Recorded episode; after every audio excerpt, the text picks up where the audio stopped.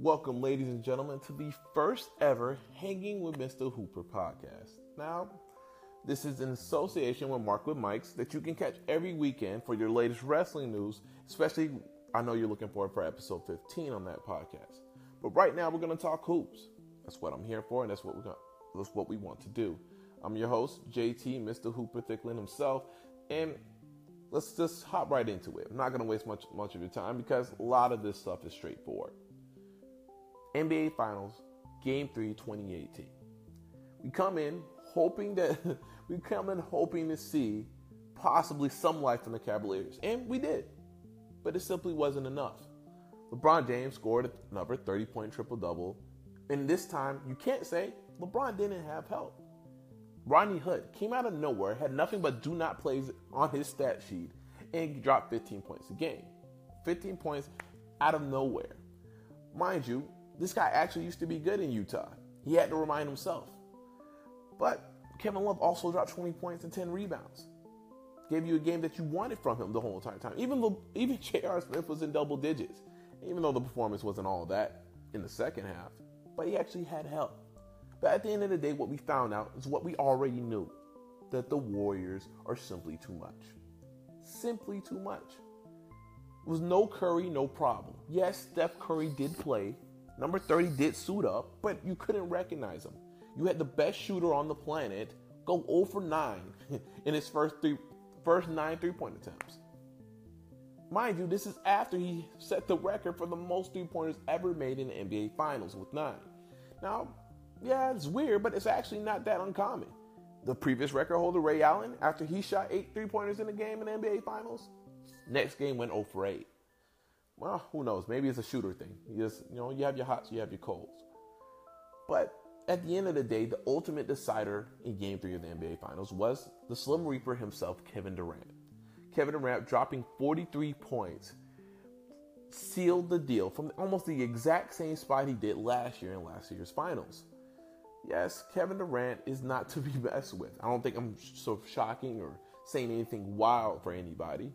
He's arguably the greatest scorer of his generation. Whether you like him or not, whether you call him a snake for going to Golden State or not, his talent is unmatched. He's the second best player in the world, but last night he didn't look it. Kevin Durant went to town. No matter who they put in front of him, despite actually good defense being played against him, hand in the face, he was knocking down it. He changed his game and knocked down three pointers from everywhere, knocking down jumpers from everywhere. Had six threes on the night. But the thing was, this was a legacy building performance. Not for LeBron James, who's, who seems to be the only legacy we seem to focus on in this NBA Finals, like no one else is playing, it was Kevin Durant. Kevin Durant did something that he, ne- he never does.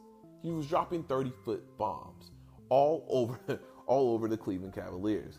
Now, in fact, when you look at it, numbers don't lie.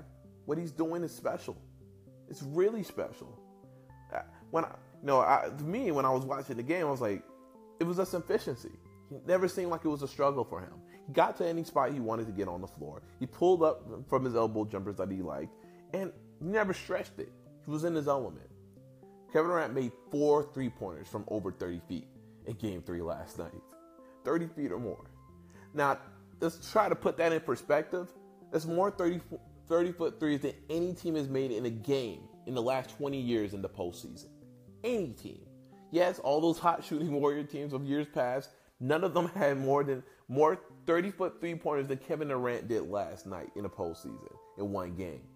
Oh yeah, for the, also when I see about changing his game, Durant had never made more made more than one, one of those throughout the entire season, postseason or regular. So yeah, people talk about legacies of a lot of people. LeBron James' legacy has always been the topic of debate shoot, pretty much since he was in high school. But Kevin Durant came to play. And last night he was the best player on the floor. And he was able to pick up the slack that Curry was leaving. Curry had two points entering the fourth quarter. But that right, that right there is the difference. Who's there to pick LeBron up? Can LeBron go 0 for 9 for the three point line? Or just have two points entering the fourth quarter and still the Cavaliers still be in any game against any team?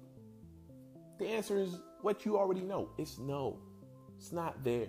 You can't find it. Yes, another a brilliant performance by LeBron James as well. I we can't take away anything from that. Another 30 point triple double, which he does so often that we just think it's, it's a common occurrence. He has arguably the greatest stat line in the history of the NBA Finals right now. But it wasn't enough. So, to be honest, I think we saw LeBron James' last game in Cleveland. Last game playing in the Q in the Cavaliers jersey. I know it's not radical. I'm not saying anything out of this world, but um, I talk, you know, I talk, you know, I talk with people, and I asked them who believe that LeBron is going to stay in Cleveland despite this. They're down 3-0.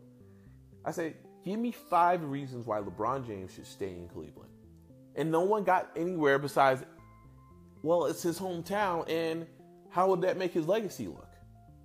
And I think, and, I, and when when those responses came out, my first thought was like, what? What else does he? He owes Cleveland nothing else.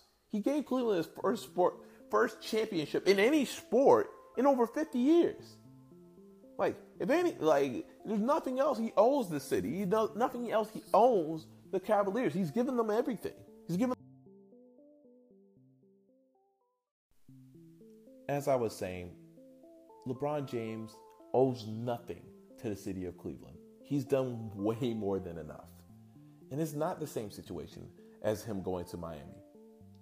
Not, not even close to the same situation. But at the end of the day, LeBron James will not most likely be in a Cleveland Cavaliers uniform. Not a matter of if he'll go, it's when and where. Now, some of the couple hot options out there for LeBron James and where he'll probably end up are, you know, there's whispers, there's talks. Um, one of those destinations is Philadelphia, which you know seems like a nice addition on paper. A young uprising team, two stars, two young stars in the making who are going to be a force in this league to come. Now, if I'm Philly, of course you want the best player on the planet on your team, wearing your jersey. But at what cost? Could it possibly cost the growth and development of both Ben Simmons and Joel Embiid? I personally think that it could definitely cost Ben Simmons because the games are so similar. I think if you do bring in LeBron James, you could have a Kyrie Irving situation where, hey, you may have early success, but at the at the end of the day, you're going to lose your young and promising star for an aging LeBron James, who is still the best player on the planet, but but for how long? No one knows how it'll do on the process of Joel Embiid, but it's one of those things where you have to really think at, about the future. The Sixers can are going to be an Eastern Conference contender next season. Don't rush this. Let these people grow. Imagine, you know, you imagine if like LeBron James went to the Thunder before the Thunder really blew up or something like that. How could it hinder other young people's growth? You got to let it go.